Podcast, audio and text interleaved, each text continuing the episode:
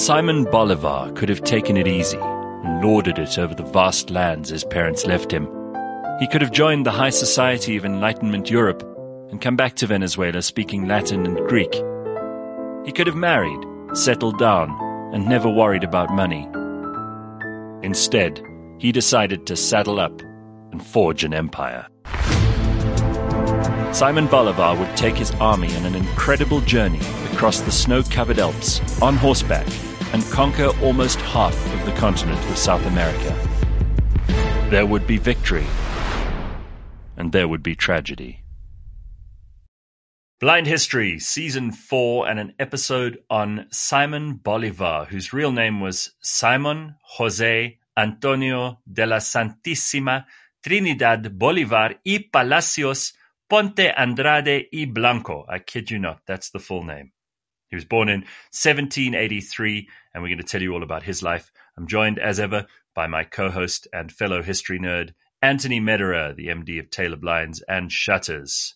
That was a mouthful, Gareth. Can you imagine having to say that every time he walked into the room and you have to introduce him? Also, if you get married, the poor priest has to. I mean, well, he lived at such an interesting time. You know, that was a time of such amazing people. There was so much going on. If you'd been alive at the time that uh, Bolivar was alive, you might have met George Washington, Louis the Sixteenth, uh, George the Third, Thomas Jefferson, Napoleon, yeah. And the list goes on. It was really the most extraordinary time to be alive, the end of the 1700s and the beginning of the 1800s. This guy was born into a great life. And I don't know why he didn't just take up his very comfortable life and live happily as a Venezuelan rich man with lots of lands and lots of servants and a lot of privilege. But uh, he was born to wealthy parents. He was a happy dude, and for a long time things were good. And then both of his parents, in quick succession, died, and maybe that's what set him off on a life of, of very different adventures. Yeah, so his parents owned farms, so they owned a lot of land and they owned gold mines and copper mines. They weren't just rich, they were filthy rich. It was very sad. I think his dad died when he was three and his mom died when he was nine. So I think that obviously had to have um, had a traumatic effect on him. But he was he had so much energy. This guy was destined for greatness. Well, he was very well educated. At a young age, he was sent to Spain and to France. And while in Europe, he learnt all about the Enlightenment, which was all the rage at that time. And obviously, he had watched very carefully what was going on in European politics at the time, saw the rise of Napoleon, and thought very much of his homeland, Venezuela, and precisely how he could be factored into a much bigger story than the story of just being a wealthy landowner who could join the elite of that country and kind of disappear into history. So I suppose his real career started when he went back to Venezuela after being in Europe for some time. But there's there's an interesting story about how on the day of Napoleon's coronation, he'd been a big fan of Napoleon for a long time, but had watched how Napoleon had degenerated into a tyrant and had become just an ordinary old despot.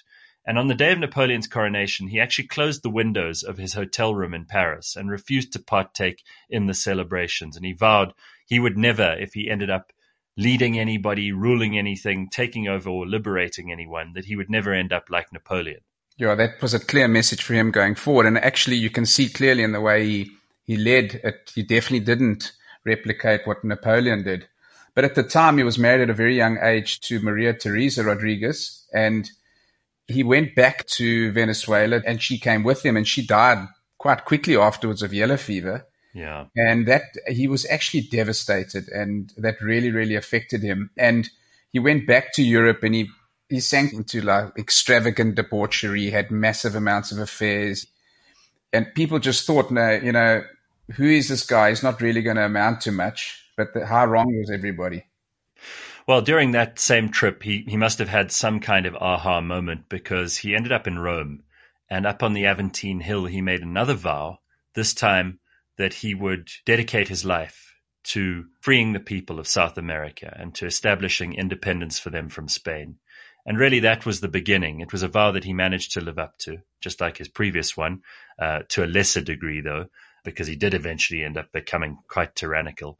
But he went off for the second time, and there were a number of really disastrous attempts to liberate Venezuela. I mean, the Spanish were quite well entrenched, and he fought from the western side of Venezuela and made some reasonable incursions. Of course, his first landing there was a disaster. And there was a guy who came before him who we might want to mention called Miranda. And Miranda had been even more of a disaster. He was sort of like the precursor to Bolivar in his success as a liberator. But uh, Miranda ended up being soundly beaten when he tried to start a revolution. And I think Bolivar probably learnt a few lessons from him. When he came back to South America, there was just revolution brewing everywhere. And he was asked, let's bring back Miranda, who was part of the French Revolution. Let's bring him back to South America and he will, look, he's going to aid us a lot. And in the end, they appointed him the president of the First Republic of Venezuela. But what happened, you're 100% correct, because the Spanish didn't want to let this go. And they kept fighting. And then he, in the end, he capitulated. And that made, obviously, Bolivar very angry. And it has to be said, what also made Bolivar angry was that this Miranda disappeared off to a ship with all of the treasury in his possession. He was going to loot the country and disappear. So I think Bolivar felt a little bit like he'd been betrayed. 100% betrayed. And so he basically gave Miranda to the Spanish. yeah, and uh, so Miranda died in prison. Now, the interesting thing that happened was that Bolivar fought a 100 battles. 79 of those, they say, were important ones. He rode on horseback during these campaigns for about 70,000 kilometers which, you know how we regale Hannibal, the great Carthaginian, with how much travel he did to conquer Rome at the time. He probably traveled a tenth of the distance that Bolivar did during his campaigns. And the thing that he did that I suppose was considered the most uh, extraordinary feat of all was that he and his army, a small army, managed to, because he decided, look, we're not going to go and take over Caracas. The, the Spanish are too entrenched there. So what we'll do is we'll, we'll climb the Andes we'll go through. And you know, South America is a tough place to move an army through. You've got forests, you've got non-stop rain, you've got swamps, you've got mountains, you've got waterfalls. It's extraordinarily difficult to traverse that terrain. And he took this army over the Andes. They lost 2,000 men, obviously, but his goal was to defeat the Spanish in the second capital, which was Bogota, um, the future capital of Colombia at the time. And he caught them completely off guard. No one thought anyone would be crazy enough to do that. And he did. He crossed the Andes. It's a much bigger feat to cross the Andes than to cross the Alps. Correct. And once again, as well, everybody, all his men had passion and, and they said, you know, he basically made a famous statement that you liberate or die. So everybody was in, they were in, then nobody was going to run away. And, um, and that took the Spanish by surprise. They just weren't up for the battles. Yeah, he's viewed as a national icon in much of modern South America because what he managed to do after that was to establish a kingdom, really, an empire called Gran Colombia, which essentially was most of Peru, modern day Bolivia, Ecuador, Panama, even, and parts of Venezuela. So, really, a, about a half of South America as we know it today. And the size of Europe, basically yeah, it's it's it's no small feat. So this guy really did, from the point of view of of so many of the great conquerors of human history, he deserves to be put in those books. You know. And he was also a born showman. Obviously, he had read a lot about the Romans because um, whenever he liberated cities, he would have these Roman-style triumphs uh, with processions and be greeted by beautiful young girls and laurels of victory yeah. And he loved dancing. I mean, he said that's when he thought the best. That's when he, he came up with his inspiration when he was dancing. So, uh, this guy also was was a great conqueror and a, uh, by no means a, a, a, crappy soldier, but he was not the best at administering an empire. And once he had been made president of Gran Colombia, things started to go horribly wrong. He was sort of despotic and tyrannical. He kind of made the rules. The minute anyone proposed anything that he didn't like, he made sure that it was taken out of the constitution. He was a very complicated man and didn't run a very good central administration. I don't think that was his strength. I think uh, his big strength was liberating, and it was found wanting in the administration side. But he really he was looking towards a United States of of South America. Yeah, that's what was his dream. Well, it's it started to fall apart pretty quickly. Peru wanted to separate out from the Union. Colombia became a separate state. Venezuela kind of turned their back on him and said that if he ever comes back into Venezuela, he will be killed immediately. They all had started to gain their independence separate from him. And he didn't like this. He felt like he'd failed horribly. And, uh, you know, for most of that time, he was kind of on the run. And he did also suffer from depression. He used to get very down on himself if he lost a battle, or specifically this time where everything he worked for was just falling apart around him. Well, there, there's a famous portrait in charcoal that was sketched by uh, Jose Maria Espinosa in 1830 while he was still alive. And he was only 47, but he looks like a man in his 70s. So clearly, life had taken its toll on him by then. And he found his way after an exhausting trip by horse. He found his way to the coast he was trying to set sail from Cartagena, and he um, was rescued essentially by a fan of his, who was someone who knew about his reputation from long before. And he died in this man's house. Um, he had tuberculosis, so he was not in great condition by the time that they'd found him. And he really just spent his last days in bed, coughing, in great sickness, and not particularly pleased with his life, the way it had turned out you know, a life that really went from ups to downs to ups to downs. It, it, was full of adventure. If you were the sort of person who liked the idea of many highlights in your life, this was the life to lead. But by the end of it, a bit of a sad state of affairs. But I think because what he wanted to do, he wanted to actually go across to, to Europe and try and recover. But then one of his greatest uh, disciples and also very, very close friend and also a person that had fought many battles and, and, most of the battles that, that he was on the winning side of this, this gentleman by the name of Sucre, Marshal Sucre, he came down to say goodbye to Bolivar and he was assassinated. That's right. And he just, he was inconsolable and he just decided not to go across to Europe. And that's where correctly you said that he, somebody just in brackets rescued him and just put him up while he slowly died. Well, it's also sad that he had no children. Um, he was probably infertile because he contracted measles and mumps as a child. And that must have also contributed to his depression because any great man like that would have wanted to have had an heir to deliver all of this success to. And obviously, you know, one of one of the sadnesses of his life is that he wasn't able to have children. His only living relatives are the descendants of his brothers and sisters. But what was named after him was just incredible. So, I mean, he's the number one man, I think, in South America as a historical statesman. Like Bolivia, obviously, clearly very easy. And then also the Bolivarian Republic of Venezuela. That's the full name of Venezuela.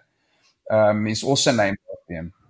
Yeah, and his mantle is often claimed by Hispanic American politicians all across the political spectrum. He's left a militarist legacy in Venezuela. He didn't like factions and he didn't like the left or the right. He was much more of a military man and much more interested in conquering and liberating, as you've already pointed out, than he was in governing. But um, there, there, are plenty of people who've claimed to be his successors. You know, Hugo Chavez claims to be the heir to Simon Bolivar, as did Marcos Perez Jimenez in his military dictatorship. So there are lots of people all over South America who continue to honor his legacy. But really, a bit of a sad state of affairs by the end of it, because South America, ever since, has been plagued by, you know, guerrillas, dictatorships, military juntas, uh, people like Juan Perón, Augusto Pinochet, who ended up being famous for throwing communists out of helicopters. These are all people who've claimed some aspect of Bolivar's legacy, and, and it's certainly an interesting one. I didn't know a damn thing about Simon Bolivar before we started this episode, and just reading about him has made me obsessed. I mean, I'm now kind of looking at everything to do with him. Interesting dude, right? Yeah, and Gareth, you know that the Spanish were imperialists and they were treating all the people in South America as slaves, etc., etc., and just using everything for the benefit of the Spanish homeland. And he was so instrumental in just getting that independence in South America away from them. But having said that, you know, there was just centuries of, of Spanish incompetence that were also part of it and also cruelty. And then at the time when he was around, and I think we've spoken a little bit about it before in Napoleon's time, I mean, Carlos IV and the nymphomaniacal Mary and his wife were absolutely clueless. And that just really spurred everything on to help with the revolution. And it's been, I actually loved my research on Simon. What an interesting dude. He was also a, um, he was a Freemason, which is interesting too. And uh, and they continue to you know his face, his his image, his the statues all over South America to his legacy, to his memory. Um, it's an extraordinary life that he led, uh, a difficult life, but a really really interesting one. And you think his whole story could have ended with him just being some landowner in South America who lived well and died a happy man, healthy, full of food, full of love, full of life. But uh, it wasn't to be that way. He had more in store. Blind History is brought to you by Taylor Blinds and Shutters. All the episodes are available on the cliffcentral.com website and app, as well as Apple Podcasts, Google Podcasts, Spotify, or wherever you get your podcasts. He actually challenged a number of other people in his army to feats of strength, like riding. One of his generals ended up calling him Iron Ass did you did you know that? I didn't know that. yeah, he called him Iron Ass because the guy could just sit in the saddle and just ride for miles. The horse would tire before he would. Yeah, he just you can just see just massive massive energy.